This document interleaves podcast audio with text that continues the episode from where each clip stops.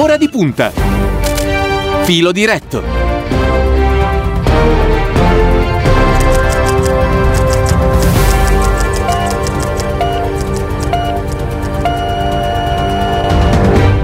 Ancora in diretta alle 8.44 minuti, un, ancora una buona mattina da parte di Cristiano Bucchi, la seconda parte di Ora di Punta con il filo diretto, eh, tutto dedicato quest'oggi a recovery, in particolare perché noi scorporeremo questo grande corpo alla questione ambiente.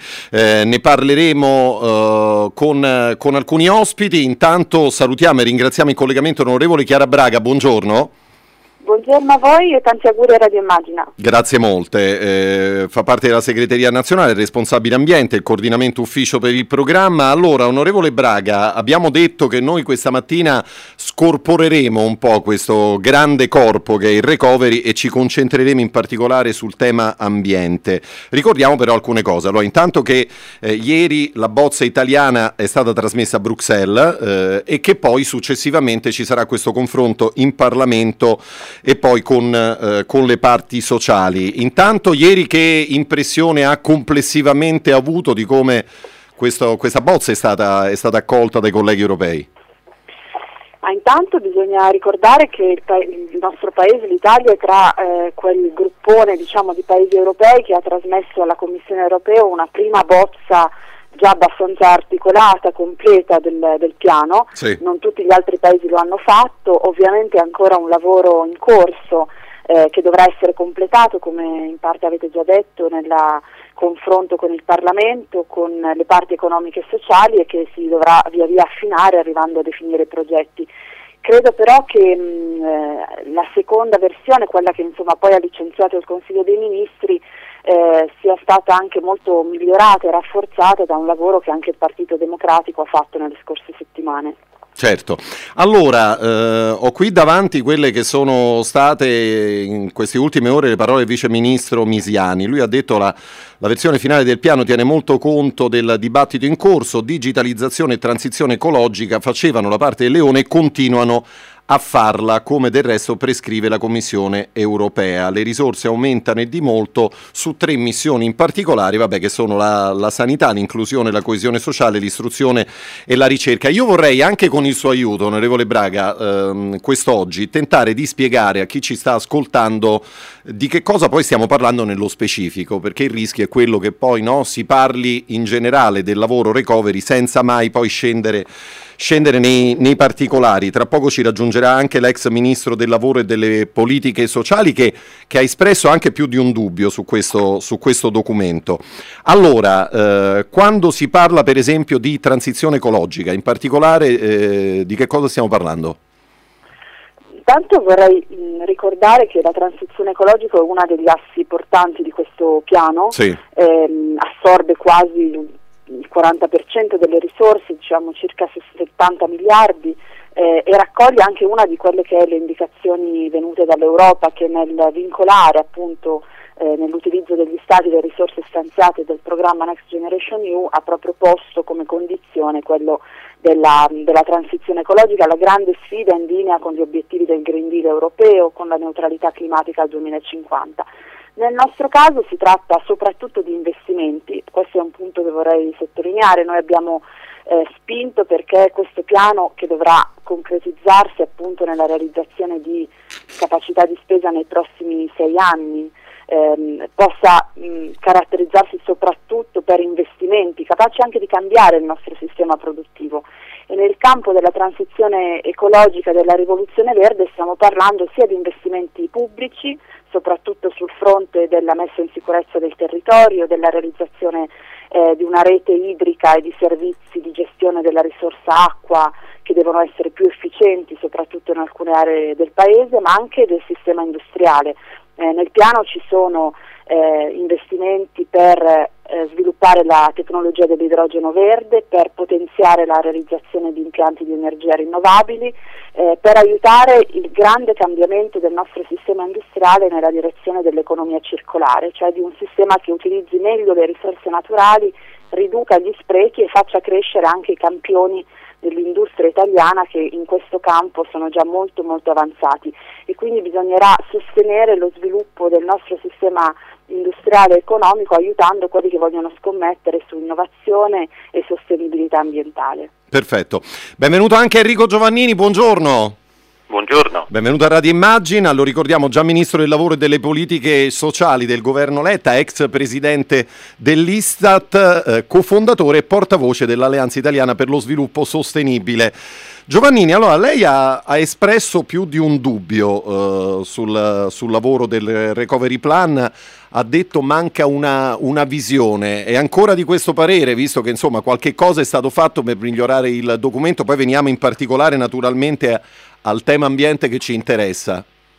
Ma non c'è dubbio che rispetto alla prima bozza ci sono stati tantissimi miglioramenti, però se uno confronta il piano italiano con quello francese, quello spagnolo, eh, la visione appunto, cioè di che Italia vorremmo realizzare nel 2030 non appare così evidente. Le faccio soltanto un esempio e parlo soltanto della visione appunto, non dei singoli progetti.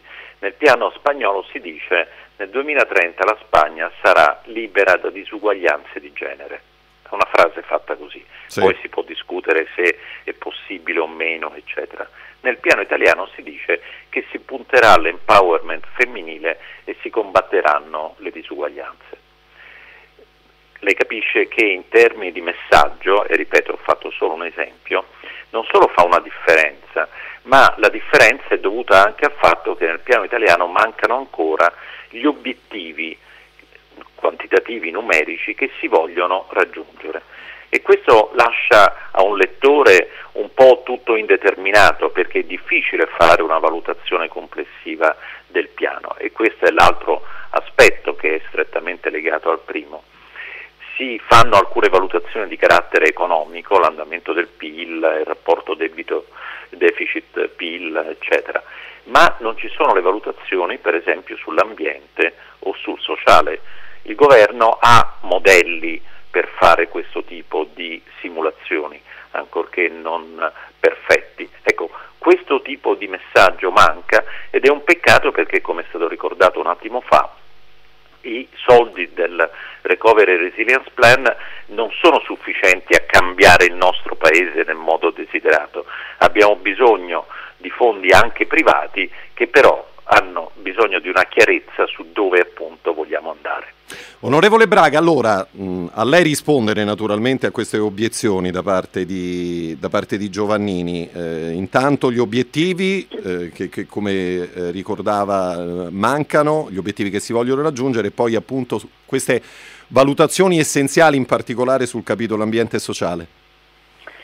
Ma io mh, mi rendo conto che il piano non è ancora pienamente definito, sicuramente mh, il tema su cui comunque il governo ha assunto un impegno mh, che è scritto appunto nero su bianco nel piano, che è quello della valutazione di impatto ex ante dei progetti, è un punto ancora da sviluppare pienamente, ma è fondamentale anche proprio per fare quello che il professor Giovannini ci ricordava, indicare con chiarezza la direzione, gli obiettivi, le finalità e anche gli strumenti dal punto di vista quantitativo ehm, del cambiamento, della trasformazione che ci, che ci, poniamo. Però devo anche dire che eh, rispetto all'impostazione iniziale ehm, parlando ad esempio di eh, uguaglianza di genere, di opportunità per le nuove generazioni, di riduzione delle disuguaglianze anche territoriali, il piano è stato rafforzato in tutte le sue missioni, non c'è più soltanto un capitolo diciamo, dedicato al tema dell'empowerment femminile, dell'aumento della partecipazione delle donne al mercato del lavoro, della loro centralità e dello sgravio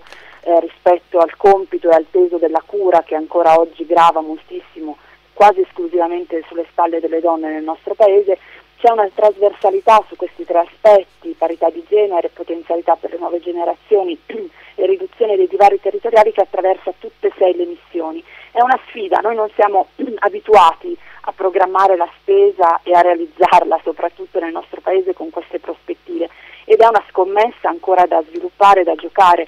Credo che eh, sarà fondamentale in queste settimane, come in parte mi sembra stia già facendo il governo, come farà il Parlamento e anche il Partito Democratico intende continuare questo confronto, confrontarsi con i soggetti che nella società italiana possono mettere a disposizione elementi di valutazione e anche di orientamento più eh, precisi in questa direzione. Quello che vorrei dire è che siamo di fronte diciamo, a una sfida che non possiamo sbagliare.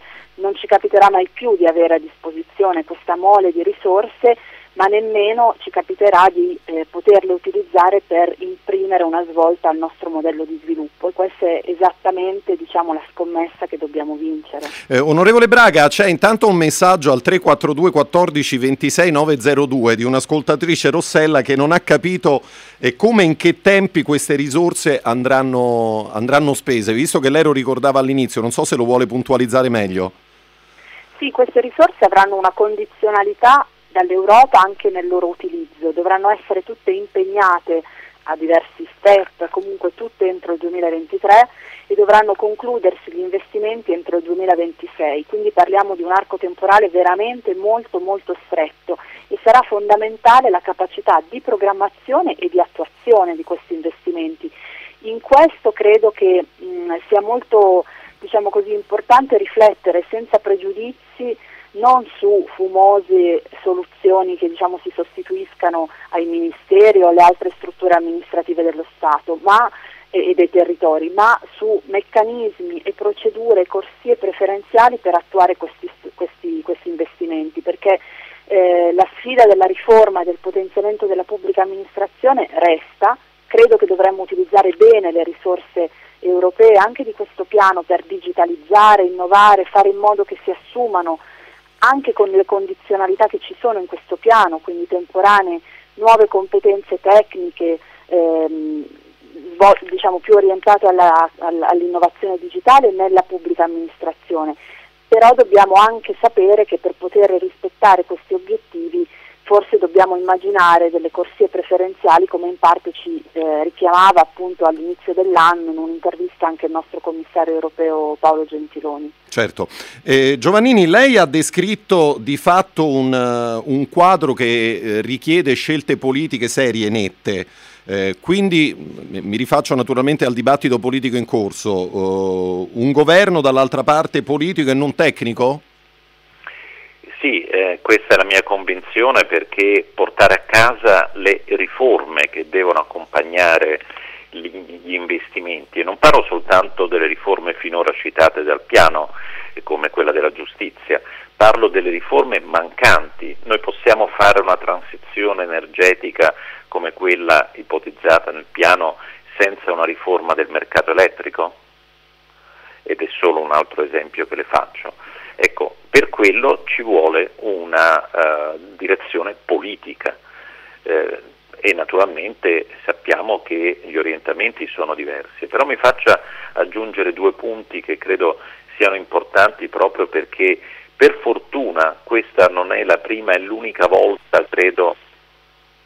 Pronto? Sì, sì, l'ascoltiamo, l'ascoltiamo, eh, scusi, prego. No, non è la prima e unica volta in cui il nostro Paese fa programmazione le difficoltà nel fare questo piano sono state acuite rispetto ad altri paesi dal fatto che eh, l'Italia non dispone di un uh, istituto per fare programmazione strategica. In Francia c'è, in Spagna in parte, c'è in tanti altri paesi.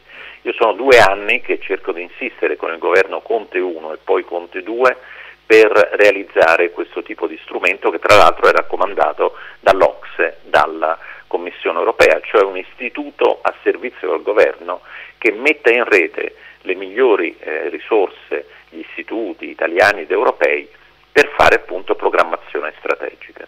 Sarebbe un buon modo per dire abbiamo capito, da adesso in poi ci comporteremo diversamente.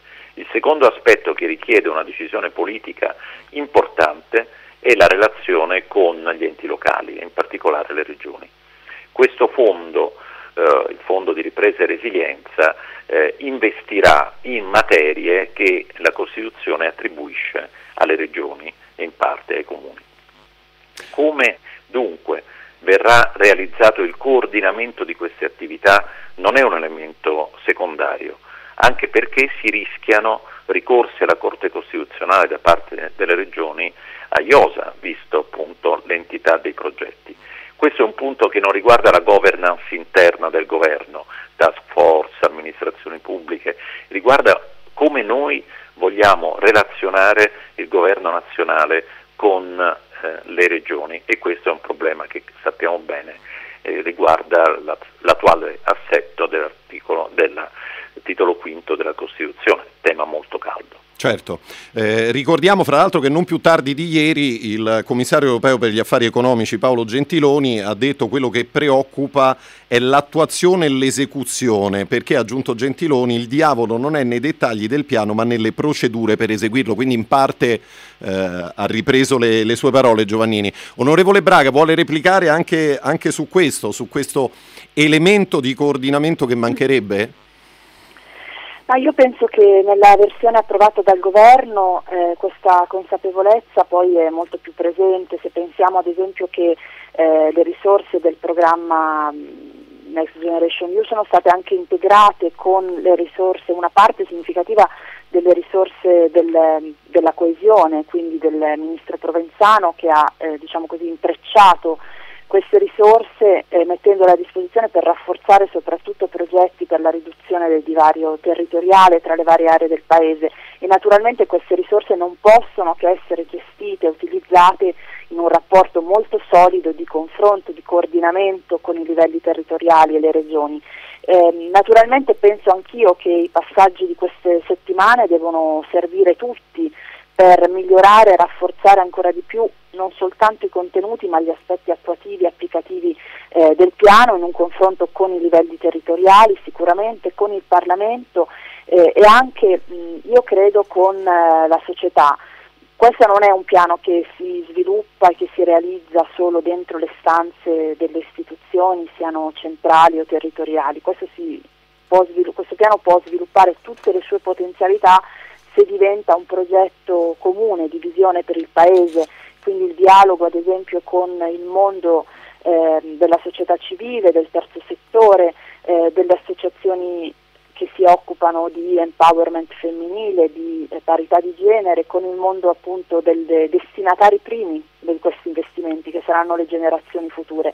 Credo che serva anche innovare e immaginare delle forme nuove di coinvolgimento e di confronto, oltre che affinare assolutamente tutti gli, gli aspetti attuativi e i dettagli di questi progetti che però sono anche parte dell'interlocuzione in corso tra eh, il nostro governo e la Commissione europea. Certo. Allora sono le 9 un minuto, eh, se posso ancora approfittare della vostra pazienza ci fermiamo per qualche istante, io ricordo ancora il numero per i messaggi per i nostri ascoltatori 342 14 26 902, ci ritroviamo tra poco sempre su Radio Immagina con il filo diretto. Radio Immagina.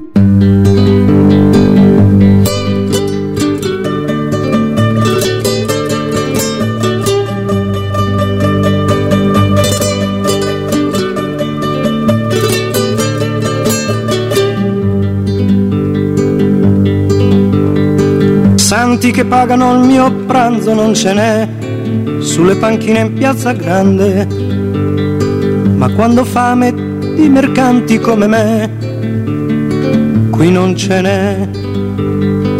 Dormo sull'erba, ho molti amici intorno a me, gli innamorati in piazza grande, dei loro guai, dei loro amori tutto so, sbagliati e no. A modo mio, avrei bisogno di carezze anch'io. Avrei bisogno di sognare anch'io, una famiglia vera e propria non ce l'ho, e la mia casa è piazza grande.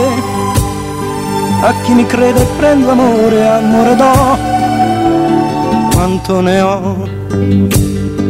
Come di donne generose non ce n'è, rubo l'amore in piazza grande, e meno male che briganti come me qui non ce n'è.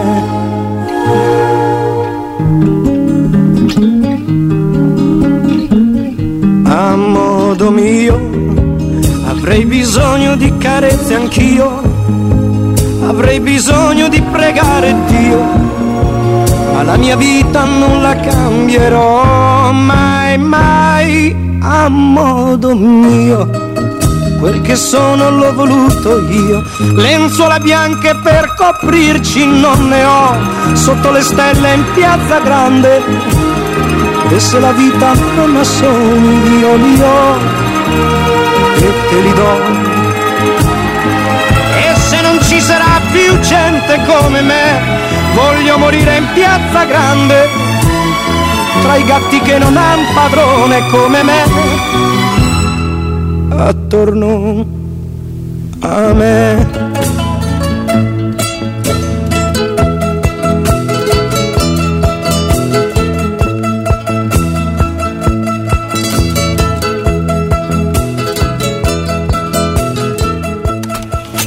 Ora di punta. Filo diretto.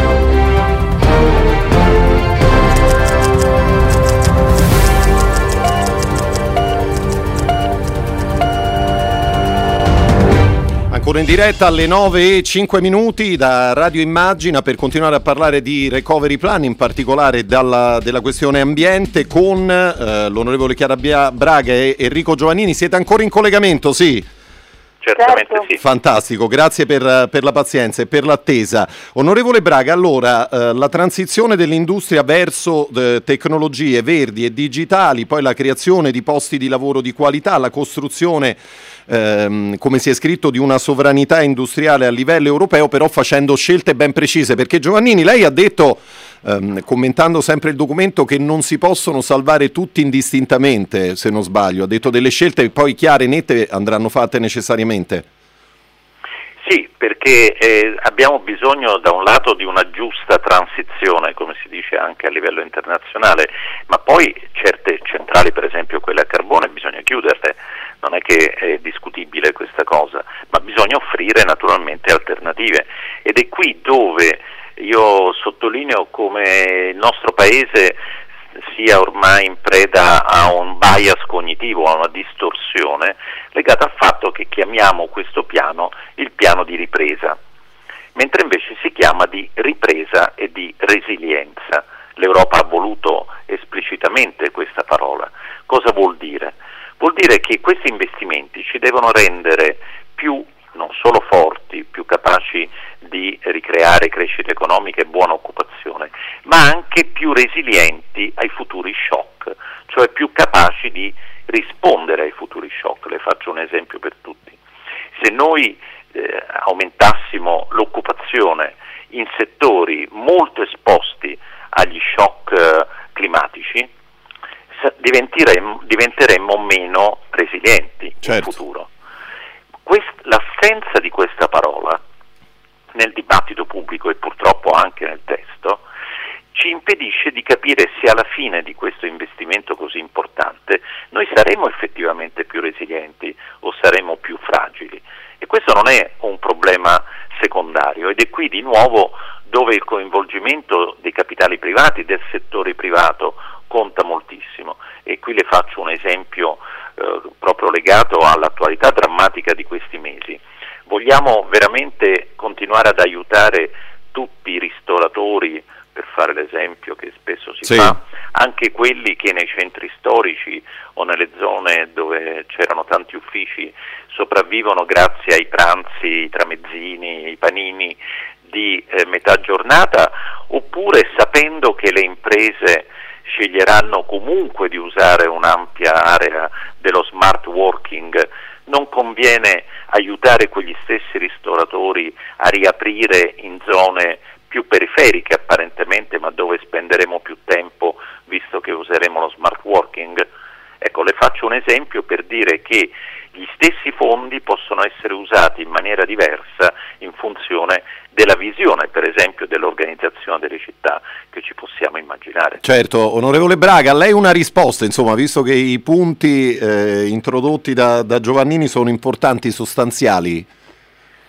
Sì, sono assolutamente d'accordo con lui, io credo che mh, questo è il momento delle scelte anche politiche, cioè della visione di come indirizzare queste risorse che eh, sicuramente non lo fa il piano del governo e non lo deve fare, non possono essere distribuite a pioggia. Noi abbiamo spostato rispetto all'ipotesi iniziale molto di più l'acceleratore sul tema degli investimenti proprio per questa precisa volontà, cioè quella di accompagnare una trasformazione che non si esaurisce nel piano ma deve diventare un progetto complessivo per il Paese, oggi sono circa il 70%, partivamo da una quota molto più bassa di investimenti a, a vantaggio appunto degli incentivi. E poi Eh, anche qui mh, sul tema ad esempio della transizione ecologica vorrei dire che è vero il piano eh, diciamo, stanzia circa, prevede 70 miliardi sulla missione transizione e rivoluzione verde, ma se guardiamo un po' in filigrana e andando a fondo eh, diciamo, tutti gli altri interventi, vediamo ad esempio che degli 8 miliardi circa destinati alla cultura e al turismo, che è un pezzo fondamentale del progetto di sviluppo del nostro Paese,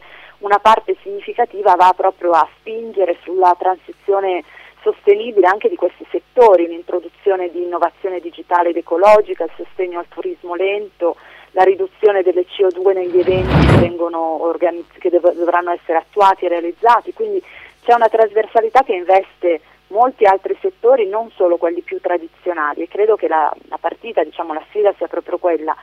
Naturalmente mi rendo anche conto che non tutto può fare questo piano, noi abbiamo delle partite ancora aperte, cambiare il nostro sistema fiscale e ad esempio progressivamente eh, ridurre, azzerare quella mole ancora enorme di incentivi che vanno a sussidiare le fonti fossili e dannose dal punto di vista ambientale.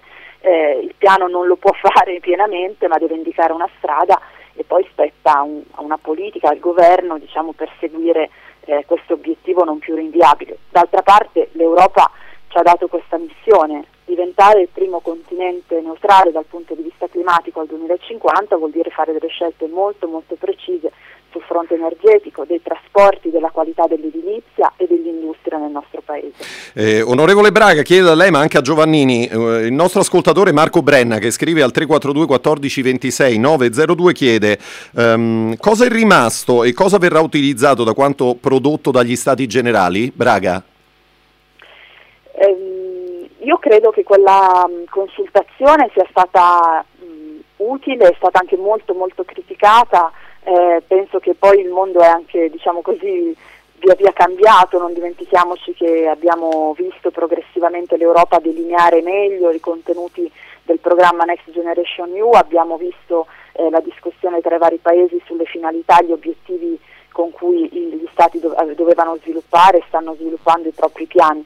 Eh, io credo che si debba riprendere quel filo del dialogo, del confronto, magari anche in maniera meno diciamo così, pomposa e appariscente, ma nella sostanza. Quindi bene che il Presidente Conte in questi giorni stia incontrando per primi i sindacati, non dimentichiamoci che la grande partita sarà quella di costruire un sistema più solido per accompagnare i lavoratori nel momento in cui termineranno eh, gli strumenti emergenziali di sostegno al reddito e alla tenuta dell'occupazione, penso al blocco dei licenziamenti, bisognerà mettere in campo un sistema di strumenti molto più valido per accompagnarli verso quella che anche qui è la transizione, quindi trovare nuove possibilità, sbocchi di lavoro, eh, modalità appunto di sostegno al reddito per non lasciare da solo nessuno, le persone nel momento di maggiore difficoltà, poi con le parti economiche, con il mondo datoriale c'è bisogno di mantenere molto vivo questo filo del dialogo, del confronto eh, e anche di fare tesoro,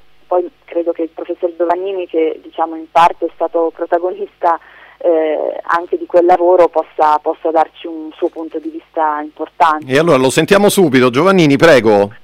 Ma eh, io credo che molto sia stato recepito, così come molto del rapporto del Comitato Colau di cui ho fatto parte. Sì. È proprio per questo che mi dispiace molto, leggendo i giornali, che per discutere questo piano si torna alle solite consultazioni a Palazzo Chigi. Mi spiego. Sì. Gli stati generali avevano coinvolto tantissimi soggetti, anche soggetti nuovi, penso alle associazioni giovanili, penso a Fridays for Future, che normalmente non fanno parte delle delegazioni che si incontrano nella sala verde di Palazzo Chigi, dove ci sono tipicamente i sindacati, le organizzazioni imprenditoriali e poco più.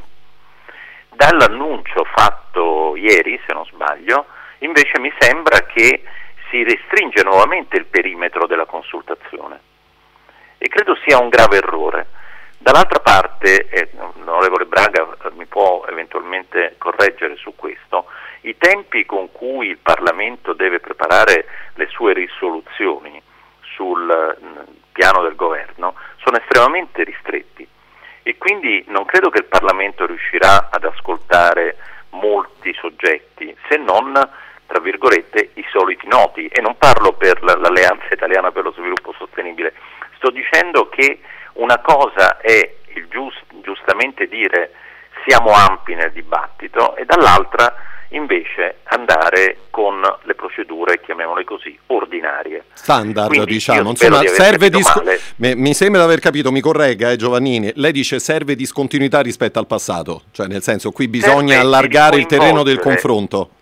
De- ricoinvolgere nel confronto sostanzialmente chi era stato con- coinvolto a luglio, a giugno, luglio quando era, eh, luglio. Eh, perché? Perché gli si era data una speranza di poter parlare. Se poi invece, dicendo tra l'altro torneremo a parlare, sì. se poi invece si torna a parlare con il gruppo rispettabilissimo e soprattutto molto significativo ma non esaustivo dei soliti noti, bene, quelle persone coinvolte, quelle organizzazioni, quelle generazioni coinvolte agli stati generali resteranno estremamente eh, deluse. Mm, posso chiederle a chi si riferisce in particolare, Giovannini? Ma eh, basta guardare la lista di quelli che furono coinvolti, penso alle associazioni del terzo settore, un numero consistente, penso sì. appunto alle associazioni giovanili, ma penso anche a soggetti della ricerca, agli istituti di ricerca, che eh, hanno poi un ruolo fondamentale per realizzare questo piano perché saranno i destinatari per esempio di fondi per progetti molto innovativi sulla transizione energetica ma anche sulla mobilità sostenibile. È molto chiaro. Braga, prego, a lei una risposta. No, io credo che questo filo debba essere assolutamente tenuto vivo, aperto. Il Partito Democratico lo ha fatto anche nelle forme forse eh, meno, diciamo così, eh, pubbliche in queste, in queste settimane, lo farà anche nei prossimi giorni. Credo davvero che si debba anche innovare molto. Eh, io diciamo, non, non, non, mi nascondo e credo che non sfugga a nessuno che la complicazione diciamo, di questa fase politica ovviamente condiziona, ahimè, eh, anche questo, questo percorso. Quindi eh, se mi viene da dire per banalizzare, diciamo non, qualcuno non avesse fatto scoppiare una crisi poco comprensibile, avremmo potuto dedicare tutta la nostra energia e il nostro tempo anche a eh, sviluppare meglio questi passaggi che comunque richiedono tempo e attenzione e cura di confronto su una partita così decisiva per il nostro Paese. Certo. Giovannini, senta un'ultima domanda prima di lasciarla al suo lavoro, alla sua giornata a proposito del dibattito politico di cui parlava anche l'onorevole Braga in questo in istante. Siccome appunto abbiamo ripetuto che l'importante, eh, soprattutto sul lavoro del recovery, e in particolare nello specifico per quello che riguarda la questione ambiente, il tema che abbiamo trattato questa mattina, il filo del dialogo è importante che sia mantenuto, mantenuto vivo. Si complica secondo lei un po' la, il lavoro del, del Presidente del Consiglio e della maggioranza? Si sta complicando in queste ore? A leggere i giornali mi sembra di sì, proprio perché, come eh, abbiamo già detto, non si tratta di avere il voto favorevole su un particolare provvedimento, ma utilizzare gli anni che ci dividono dalla scadenza ordinaria della legislatura con, ehm, per fare cambiamenti molto significativi. E tra l'altro segnalo da questo punto di vista che, se non sbaglio, è stata incardinata al Senato finalmente la proposta di legge di riforma costituzionale per introdurre in Costituzione il principio dello sviluppo sostenibile che è assente, cioè il principio di giustizia tra le generazioni. Su questo l'Alleanza Italiana per lo Sviluppo Sostenibile aveva chiesto un impegno a tutti i partiti che si erano presentati alle ultime elezioni con un supporto da parte di tutte le forze politiche eccetto Lega e Fratelli d'Italia. Ecco, se vuole quella potrebbe essere un altro cambiamento, non difficile sul piano dei contenuti e neanche sul piano procedurale, che potrebbe veramente segnare una scelta eh, del nostro Paese a fronte di eh, un piano, ma di un'idea di sviluppo sostenibile a tutto tondo che è quello che l'Europa ha scelto. Lei immagini dunque se noi andassimo a Bruxelles presentando il piano insieme a un cambiamento della Costituzione, all'aver già cambiato il nome del Comitato interministeriale per, la programmazione economica avendo aggiunto sviluppo sostenibile, procedure efficaci di spesa, un piano discusso con la società civile, beh, secondo me farebbe tutto un altro effetto. Insomma, probabilmente lasceremo più di una persona a bocca aperta. Eh, Giovannini, grazie per essere stato con noi, buon lavoro, una buona giornata. Grazie, buon lavoro a voi. Eh, lo ricordo, Enrico Giovannini, il portavoce dell'Alleanza Italiana per lo Sviluppo Sostenibile. Allora, Braga, certo sarebbe importante tutto questo, non so se però è, è realizzabile nei, nei, tempi poi del, nei tempi che ci vengono concessi. Lei, lei che pensa? Ma io penso che abbiamo ancora del tempo utile eh, il passaggio parlamentare non è un passaggio formale, non lo è stato nelle indicazioni che quest'estate il Parlamento ha dato al governo e che comunque hanno diciamo così, definito, concorso a definire anche alcune scelte strategiche del piano, non lo sarà nelle prossime settimane. I tempi sono stretti, ma mh, penso che si debba mantenere forte anche in un momento oggettivo di, di difficoltà eh, l'attenzione su, questa, su questo fronte. Il recovery plan eh, è una delle priorità che dobbiamo avere nell'agenda politica, così come il massimo impegno per stare vicino alle persone, aiutarle nella situazione drammatica in cui si trovano ancora a causa dell'epidemia sanitaria e anche ovviamente delle sue ricadute sociali e economiche. Eh, due giorni fa il Parlamento ha approvato un nuovo scostamento di bilancio, il governo sta per varare un nuovo decreto ristori che dovrà essere molto di più diciamo così, aderente alla specificità anche delle situazioni di crisi, di difficoltà e questi sono io credo i temi su cui in maniera ossessiva e con grande attenzione noi ci dobbiamo concentrare. Eh, credo anche una cosa, il professor Giovannini ricordava alcune scelte che comunque sono state fatte in questi anni, in questi mesi che abbiamo alle spalle, tra cui ad esempio eh, la trasformazione del CIPE eh, in Comitato per la Programmazione Economica e Sostenibile, quindi una chiara direzione di marcia, ma pensiamo ad altre scelte, la destinazione eh, dell'ecobonus del 110%, norme che vanno nella direzione della transizione ecologica. Questi sono un pezzo DN, del DNA diciamo, di, eh, questa, della maggioranza e della, della, parte politica che ha guidato il Paese in questi anni. Eh, credo che ci sia una diversità profonda eh, con le forze sovraniste che hanno cercato di abbattere e, e, fare la guerra all'Europa, che sono oggi impersonate appunto da Salvini e Meloni. Forse dovremmo un attimo fermarci tutti e capire quanto è decisiva la partita che stiamo giocando in questi giorni per continuare su questa strada e non far fare all'Italia un drammatico passo indietro. Braga, nel frattempo stanno arrivando diverse domande al 342 14 26 902. Naturalmente il lavoro sul recovering sta particolarmente a cuore eh, ai cittadini. Allora, c'è questa domanda: demandare la riforma della pubblica amministrazione all'uso del sistema telematico e riduttivo sarebbe opportuno stabilire che il fine ultimo della pubblica amministrazione è il servizio al cittadino, per esercitare il quale serve preparazione, competenza e senso di servizio che coinvolga tutti i livelli, dai dirigenti fino agli uscieri. Grazie e buon lavoro. Immagino sia d'accordo? Sì, ma non volevo assolutamente banalizzare. Io credo che le tecnologie, la, le tecnologie digitali, eh, l'innovazione appunto tecnologica e la digitalizzazione siano degli strumenti per dare dei servizi eh, più vicini ai cittadini e anche più accessibili a tutti, però questo non avviene solo perché lo si evoca, serve investire moltissimo eh, sulla capacità, sulle competenze, sulle risorse umane, su chi lavora nella pubblica amministrazione.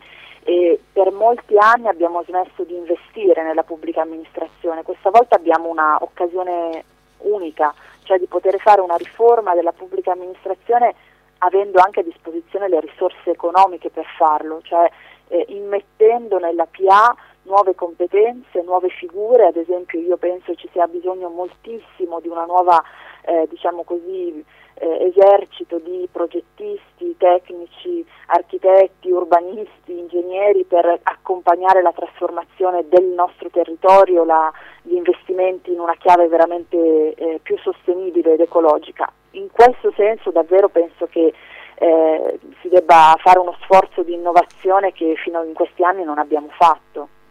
Certo. Un'ultima domanda, Braga. Lei eh, nei suoi studi si è occupato in particolare di pianificazione territoriale eh, ambientale. C'è un punto in particolare del recovery sul quale sta lavorando che le sta particolarmente a cuore, partendo proprio da questa sua esperienza? Eh, sì, io sono molto molto contenta che nel recovery ci sia una duplice attenzione molto forte, una alle città, cioè ai luoghi dove eh, le potenzialità anche dell'innovazione sono più forti e dove si può fare davvero il cambio di eh, paradigma nel modello di sviluppo, di mobilità. Di... Pronto?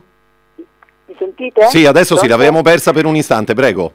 Dicevo, sono molto contenta che ci sia un'attenzione particolare sulle città, sulle politiche urbane, perché lì si può fare il salto di qualità su eh, mobilità sostenibile, sulla lotta all'inquinamento e anche su sistemi diciamo così, di inclusione sociale che sono l'altra grande eh, gamba fondamentale di questo piano.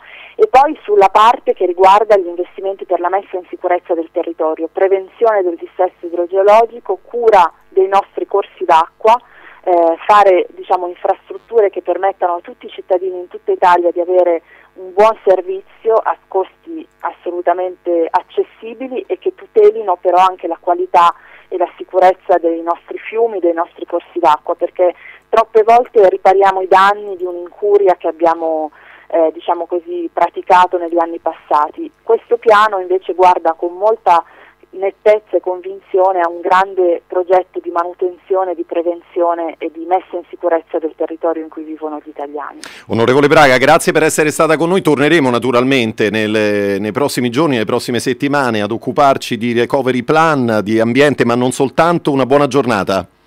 Grazie, grazie a voi, arrivederci. Arrivederci, lo ricordo, era Chiara Braga eh, della segreteria nazionale responsabile ambiente del Partito Democratico. Allora, noi chiudiamo questo spazio di ora di punta occupandoci e offrendovi anche un eh, documento che parla di riscaldamento globale. L'ha fatto per noi Maddalena Cardino, sentiamo.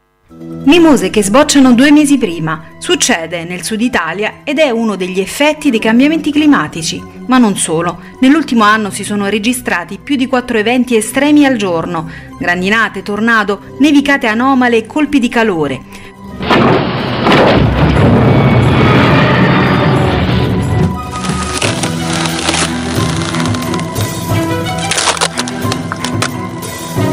Per l'Europa il 2020 è stato l'anno più caldo da quando se ne tenga registro, superando di 0,4 gradi il 2019, sinora l'anno più caldo mai registrato nel nostro continente. Lo fa sapere Copernicus, il servizio di monitoraggio satellitare della Terra dell'Unione Europea. Il Copernicus Climate Change Service segnala anche che a livello globale il 2020 pareggia con il 2016 quale anno più caldo di sempre, il sesto di una serie di anni eccezionalmente caldi iniziati nel 2015. Dati questi che fanno comprendere come oltre il dato dell'anno più caldo di sempre, a causa dell'emergenza climatica in atto, si debba rilevare come i record delle temperature si susseguano con una frequenza sempre più serrata. La temperatura media del pianeta misurata alla superficie ha raggiunto gli 1,25 gradi centigradi in più rispetto al periodo preindustriale del 1850-1900 un dato vicinissimo alla prima soglia stabilita dall'accordo di Parigi, quel 1,5 gradi centigradi che secondo un vasto consenso scientifico è necessario per evitare gli impatti peggiori del riscaldamento globale. Un record bollente, insomma, raggiunto peraltro in un anno in cui non si è presentato il fenomeno climatico del Niño, al contrario del 2016, e nonostante il 2020 sia stato l'anno dei lockdown e del Covid-19, del crollo senza precedenti della domanda di energia e delle emissioni di gas clima alteranti. Il riscaldamento globale si è fatto sentire ovunque sul pianeta. Per l'Europa è stato un anno record, il più caldo mai registrato, con la colonnina di mercurio che è stata in media 1,6 gradi centigradi al di sopra della norma. A influenzare in modo decisivo questo dato l'ondata di caldo che ha colpito l'Europa occidentale tra la fine di luglio e l'inizio di agosto. Si parla sempre della media del surriscaldamento spalmata a livello globale, ma il cambiamento climatico sta già avendo impatti fisici sostanziali a livello locale in tante parti del mondo e le regioni colpite continueranno a crescere in numero e dimensioni. Per quanto riguarda il clima, l'Italia ha fatto registrare un'anomalia termica di 1,5 gradi Celsius, al quinto posto tra i dati degli ultimi 60 anni. In termini di temperature medie, il 2020 è risultato il terzo anno anno più caldo di sempre, mentre lo scorso novembre si è piazzato al secondo posto dal 1880 a oggi.